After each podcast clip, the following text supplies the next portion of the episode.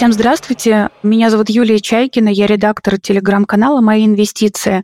Сегодня утром мы опубликовали статью из рубрики «Чтение на выходных», которая называется «Система быстрых платежей. Не только переводить, но и экономить». И у меня в гостях сегодня ее авторы. Это аналитики по финансовому рынку Михаил Шлемов и Елена Бакланова. Здравствуйте, Михаил. Здравствуйте, Елена. Здравствуйте, Юлия. Добрый день, Юлия. Спасибо за приглашение. Мне очень интересно с вами обсудить, как максимально эффективно мы можем, я не зря говорю «мы», потому что системой быстрых платежей пользуетесь и вы, и наши слушатели, и я, и как можно ее эффективно использовать, чтобы экономить на переводах и узнать, какие аналоги существуют в мире по таким же способам оплаты. Наверное, я первый вопрос задам Елене. Расскажите, пожалуйста, как же максимально выгодно вы переводите средства, пользуясь этой системой? Давайте сразу начнем с базовых понятий и разделим для тех, кто сталкивался с различными системами перевода, как эти системы функционируют. Есть два типа систем. Первая – это через инфраструктуру самого банка. Вы также можете в записной книжке видеть номер телефона, но у вас будет перевод по системе банка, и во многих банках такие переводы облагаются комиссией. И второй вариант – это через систему, которая была создана Центральным банком России. Она сейчас активно развивается и пользуется порядка 50% населения страны. И эта система называется «Система быстрых платежей». И при переводе для клиентов до 100 тысяч рублей в месяц через эту систему бесплатно, а более этой суммы облагается комиссией 0,5%. Но при этом Центральный банк устанавливает максимальную комиссию, то есть больше 1500 рублей, даже если будете переводить более миллиона рублей, с вас взять никто не сможет.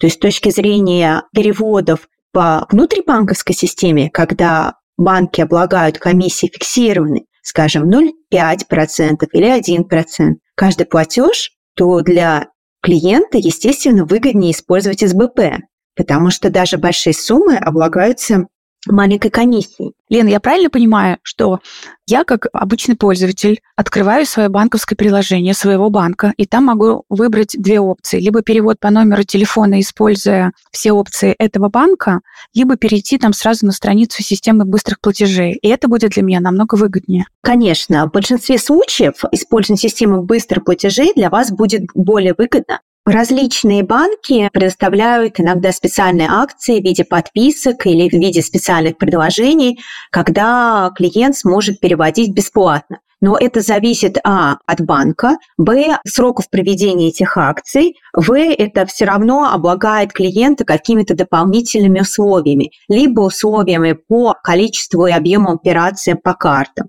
либо условиям по дополнительным платежам в виде подписок, либо какими-то еще требованиями, скажем, остатки на счетах. И таким образом клиент либо должен 100% быть уверен, что он выполняет эти условия, и его перевод не будет облагаться комиссией, либо, соответственно, использовать систему быстрых платежей, которая гарантированно, независимо от всех других факторов, разрешает в месяц бесплатно переводить 100 тысяч рублей. Кроме того, на финансовом рынке был очень популярен способ про стягивание денег с собственной зарплатной карты, перевод в другие банки. Но вот сейчас он становится не таким выгодным, каким он был раньше. А вот с этого места можно поподробнее? Что такое стягивание? Насколько это популярный сервис? Кто им пользуется и зачем? Стягивание – это достаточно популярный сервис. Он предполагал, что ты, используя инфраструктуру своего банка, ты запрашиваешь деньги со своей карты или там, с карты своего близкого, и эти деньги переводились в банк. До 1 мая большинство российских банков крупных предоставляли эту услугу бесплатно. С 1 мая количество банков, которые стали предоставлять эту услугу за деньги, значительно выросло. То есть можно сказать, что практически все банки топ-10 уже эту услугу так или иначе облагают той или иной комиссией. В среднем комиссия составляет от 1 до 2% и зависит от банка. Поэтому если раньше клиент мог, скажем, для одних трат использовать карту одного банка, для других трат использовать карту другого банка, а зарплатную карту иметь в третьем банке и просто стягивал деньги с одной карты на другую не платят за эту комиссию, то с этого месяца эти деньги будут облагаться комиссией для большинства клиентов, и услуга станет менее популярна. Поэтому, опять же, для таких клиентов становится более интересная услуга СБП. Вы уже, кажется, упомянули проникновение этой услуги в население. Можете рассказать, сколько на самом деле людей этим пользуются? Есть ли какое-то распределение там, по крупным городам или не крупным? И кому вообще это нужно? Я подозреваю, что всем. Смотрите, с проникновением СБП есть одна фундаментальная проблема, о которой на самом деле редко говорят. Это то, что для того, чтобы начать пользоваться этой услугой, клиенту необходимо дать согласие в своем приложении банка. Не всегда клиент об этом знает, не всегда он легко может найти в некоторых банках место, где ему нужно дать согласие, потому что это находится внутри самого приложения, и от каждого банка оно варьируется. Поэтому есть определенный ограничительный барьер, связанный с этими согласиями. То есть, если, например, Юля, у вас нет согласия, то я не смогу вам перевести деньги, используя СБП. Это если я не поставила галочку в правильном месте приложения, да? Все верно, все верно. Именно необходимость ставить галочки в правильном месте, она в определенной степени ограничивает проникновение данного сервиса в клиентские группы. Да? То есть некоторые клиенты просто не могут использовать этот сервис именно из-за отсутствия галочки. Она ставится не в обязательном порядке. Но как только вы поставили галочку, соответственно, сможете сами переводить деньги другим клиентам, и также получать эти деньги. Следующий момент, именно поэтому у нас порядка только 50% населения используют данный сервис. Если мы говорим о, скажем, других странах, то, например, в той же Швеции это 78% населения используют их аналог СБП, то есть система Swish для переводов денег. Если мы говорим с точки зрения проникновения в объемы переводов, то есть если мы возьмем рынок перекарточных переводов и рынок СБП, то СБП в прошлом году составлял примерно 16% от объема переводов карточных плюс СБП. В нашем понимании этот сервис будет набирать популярность среди населения, и к 26 года он должен достигнуть 50%, потому что все больше клиентов будет сдавать согласие, все больше клиентов будут использовать данный сервис, и клиенты будут видеть, насколько это более выгодно и интересно. Мне кажется, проблема просто в неинформированности, потому что я тоже вспоминаю из личного опыта, когда я хочу перевести деньги другому человеку, и у меня один банк, у него другой банк, и когда я пытаюсь сделать перевод, у меня просто возникает надпись о том, что он еще не включил систему быстрых переводов. Просто потому, что человек не знает. И я начинаю его учить, где, куда там нужно зайти, где найти эту галочку и ее проставить. Да, это очень популярная как раз проблема с согласиями. Именно поэтому мы написали данную статью, чтобы рассказать людям, чтобы они, во-первых, знали о таком сервисе, во-вторых, что им необходимо дать согласие. Мы добавили небольшую инструкцию как раз в тексте. И, в принципе, если вы сталкиваетесь с такой проблемой, вы можете в YouTube набрать, наверняка есть видеоматериалы, как конкретно в вашем банке можно подключить услугу СБП.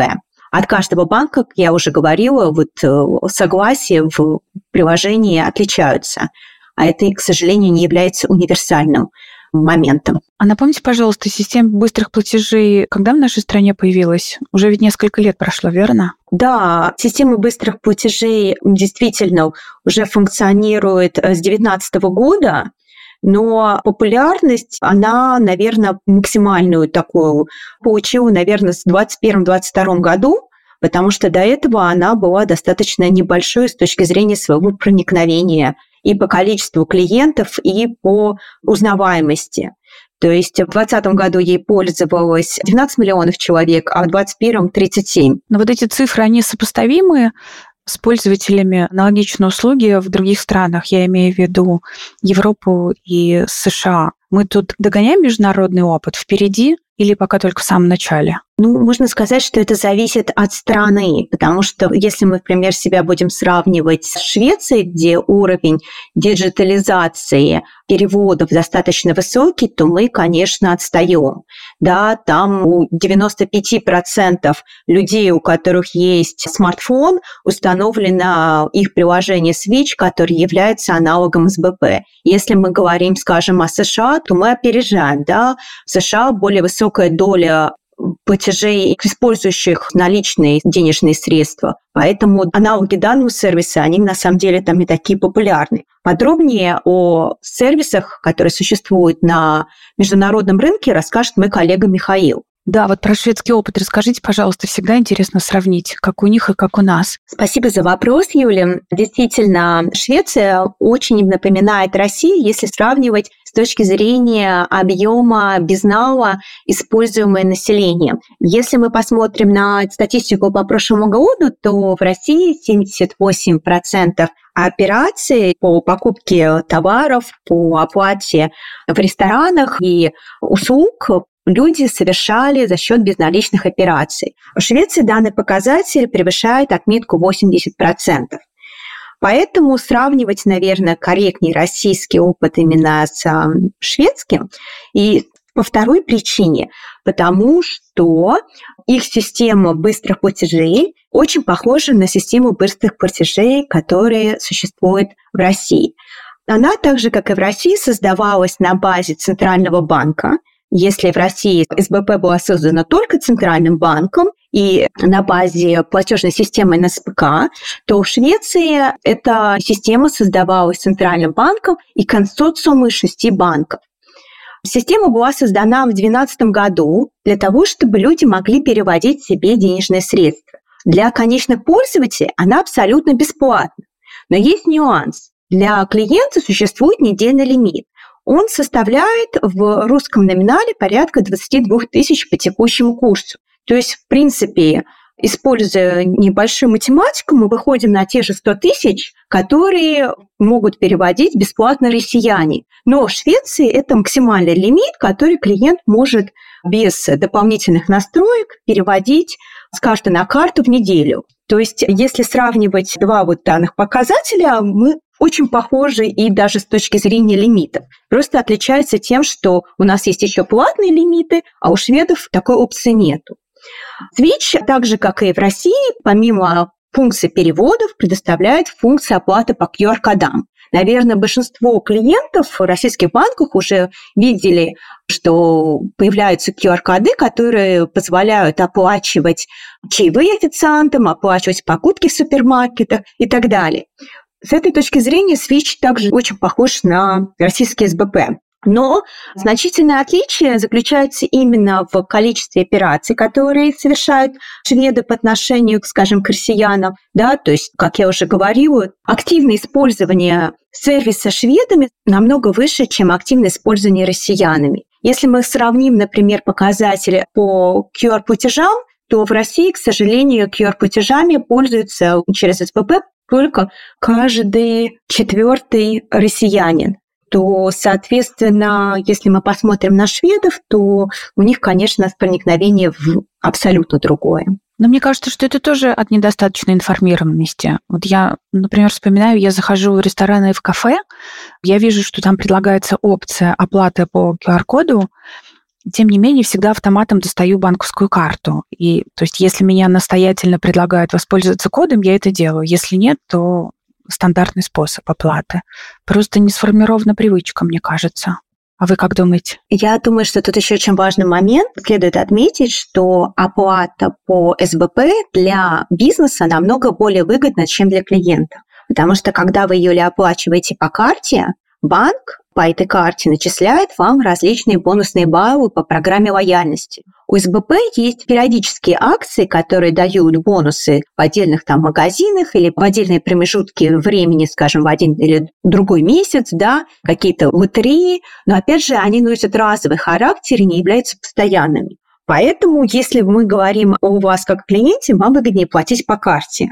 Если мы говорим о бизнесе, то, как вы знаете, бизнес для того, чтобы люди платили по карте, платит АРФ за использование платежной системы. То есть АРФ, например, для небольших предприятий общественного питания может составлять 1,65%. При этом, если мы сравним с СБП, то у СБП комиссия ровно для такого же предприятия будет 0,4%. То есть если вы владелец бизнеса, то для вас, конечно же, СБП – это абсолютное решение для того, чтобы проводить платежи. Если вы клиент и у вас есть карта, для вас, конечно, оплачивать по карте и копить бонусные баллы на программе лояльности абсолютно выгодно. Поэтому в ближайшее время мы будем видеть такой трейд-офф между клиентами, которые будут заинтересованы платить по карте и копить бонусные баллы, и предприятиями, которым будут выгодно просить клиентов оплатить через СБП и тем самым сократить свои расходы на комиссию по платежам. Слушайте, это очень интересно, то, что вы рассказали, потому что я фанатка предпринимателей, малого и среднего бизнеса, которые в нашей стране ведут бизнес, пытаются выжить, вкусно накормить, например, своих гостей. Теперь я буду только через QR-коды для них расплачиваться, чтобы им тоже помогать. Спасибо. Но мы сейчас поговорили про Россию, а давайте снова вернемся к шведскому опыту. А как у них? Какие комиссии для их предпринимателей? Тут, на самом деле, нам ситуация тоже очень интересная, потому что в Швеции АРФ достаточно низкий, он составляет 0,2-0,3%, а для Swish введена комиссия от 1 до 3 шведских крон. Это варьируется от 7 до 23 рублей по текущему курсу. И поэтому, если мы посмотрим на шведскую статистику, то оплата по карте является лидером, потому что, как ни крути, все равно компаниям, которые осуществляют деятельность, при таком низком ИРФ выгодно осуществлять платежи по карте, да, они не настаивают, чтобы клиенты оплачивали через Swish, и это на самом деле не дает того стимула для развития оплаты QR-кодами, как, например, будет давать в России, где разница в цене намного больше. Все очень интересно, спасибо. Я сейчас как редактор телеграм-канала, я напомню, что утром мы уже опубликовали вашу подготовленную с Михаилом статью. Там есть еще одна очень интересная история о том, что в Европе существует интересная бесплатная межстрановая опция, которой некоторые российские люди тоже могут воспользоваться. Я все жажду, когда мы к этой теме перейдем. Михаил, расскажите, пожалуйста. Да, конечно, с удовольствием. Действительно, в Европе существует так называемая платежная система, которая называется SEPA, Single Euro Payments Area, которая позволяет, на самом деле, унифицировать не только платежи внутри еврозоны, но еще и стран, которые входят в состав ЕС, но не используют евро как валюту. Таким образом, это является достаточно уникальной системой в глобальном масштабе, которая объединяет, с одной стороны, 36 стран и несколько валют. То есть, помимо евро, это также будут фунты, швейцарские франки, при том, что Швейцария не входит в ЕС, норвежские кроны, польские злоты и другие валюты. В чем ее уникальность? Уникальность заключается в том, что это на самом деле матрешка, в которой есть сразу несколько видов платежей. То есть начиналась она изначально как платежная система, которая позволяла предпринимателям и резидентам ЕС легко расплачиваться при трансграничных платежах. И целью Еврокомиссии при запуске этой системы было в первую очередь снизить издержки для трансграничных платежей до уровня внутри стран. Но после этого они пошли дальше, и помимо стандартных таких межбанковских переводов, которые проходят по единому номеру ИБАН, с которым наверняка многие наши слушатели сталкивались, если платили за рубеж, они внедрили помимо этого и функционал для розничных платежей с быстрым начислением.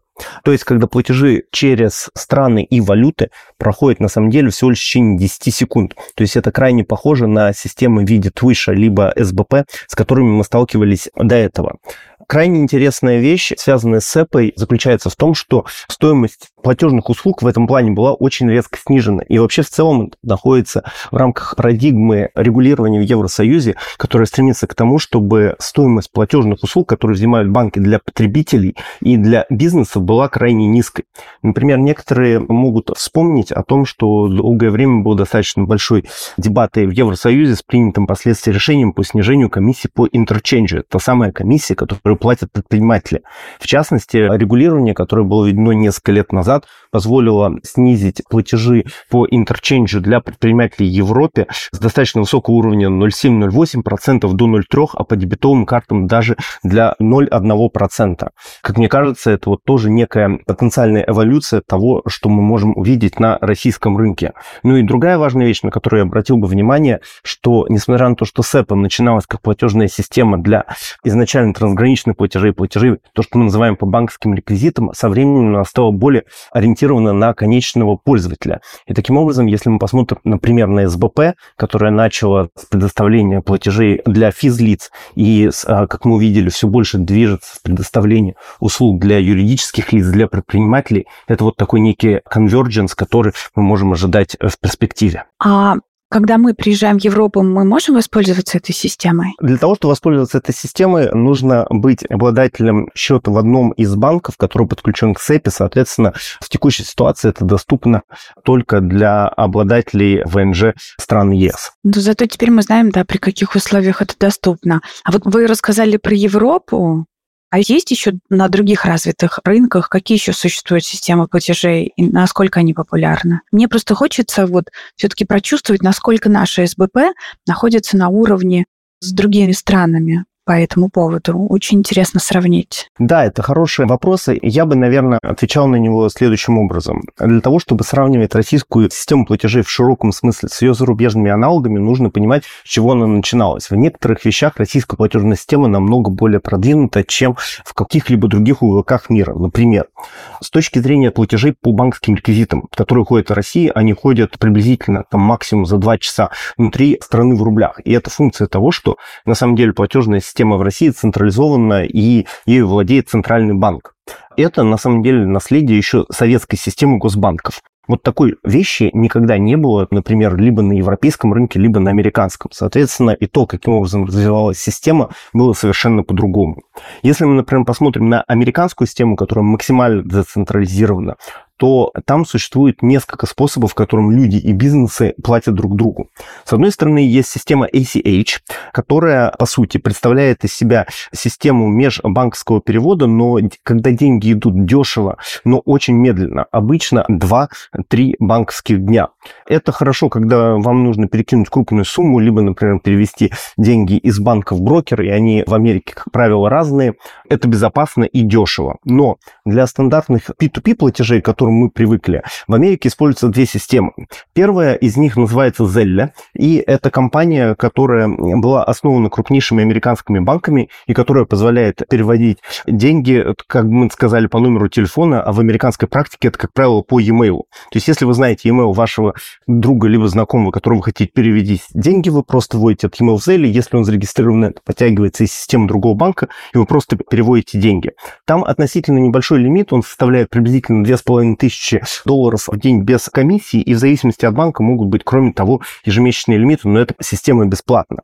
И эта система появилась, на самом деле, как ответ на финтех disruption на рынке, который сделала компания Block, ранее известный как Square, один из пионеров интернет-платежей, и которая вышла в P2P платежи со собственным приложением Cash App.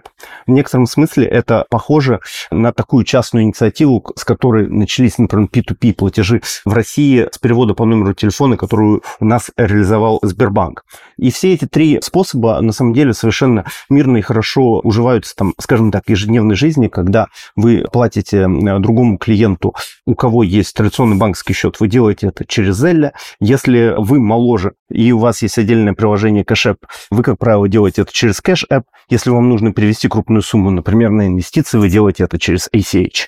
Да, слушайте, интересно, когда есть такой выбор. Ну, получается, что мы, в принципе, на уровне с другими странами, потому что для меня лично это очень удобно, то, что у нас происходит. Юль, я бы сказал, что другая очень важная вещь заключается в том, что, мне кажется, то, что видно на примере других стран, очень важно, когда, с одной стороны, есть некое партнерство, с одной стороны, с точки зрения регулятора, который стремится к тому, чтобы платежи были быстрыми, безопасными и достаточно дешевыми, поскольку низкие комиссии на платежи – это снижение фактически такой квазиналоговой нагрузки на предпринимателей и на бизнесы. Это первый момент. И второй момент – это, естественно, конкуренция различных платформ для того, чтобы появлялись новые продукты, удобные для пользователей. Спасибо. Какой тогда можно сделать вывод из всей нашей беседы? Продолжайте пользоваться СБП? Наверное, увеличивайте ваши оплаты через СБП. Потом, наверное, то, что еще следует проговорить, лимит на платежи по QR-кодам СБП никак не влияет на лимит по переводам. Это второй пункт. И третий пункт. Обязательно, если вы не пользуетесь системой до сих пор, у вас нет согласия, поставьте себе согласие и обязательно... Облегчите себе жизнь. Да-да-да, экономьте свои деньги. Да, потому что когда есть бесплатный аналог, зачем платить деньги? Спасибо большое, что уделили время, пришли в гости. Я надеюсь, мы найдем еще общие темы для наших разговоров. Слушайте и читайте «Мои инвестиции». Мы обязательно придумаем что-нибудь еще. Спасибо. Спасибо большое. До свидания.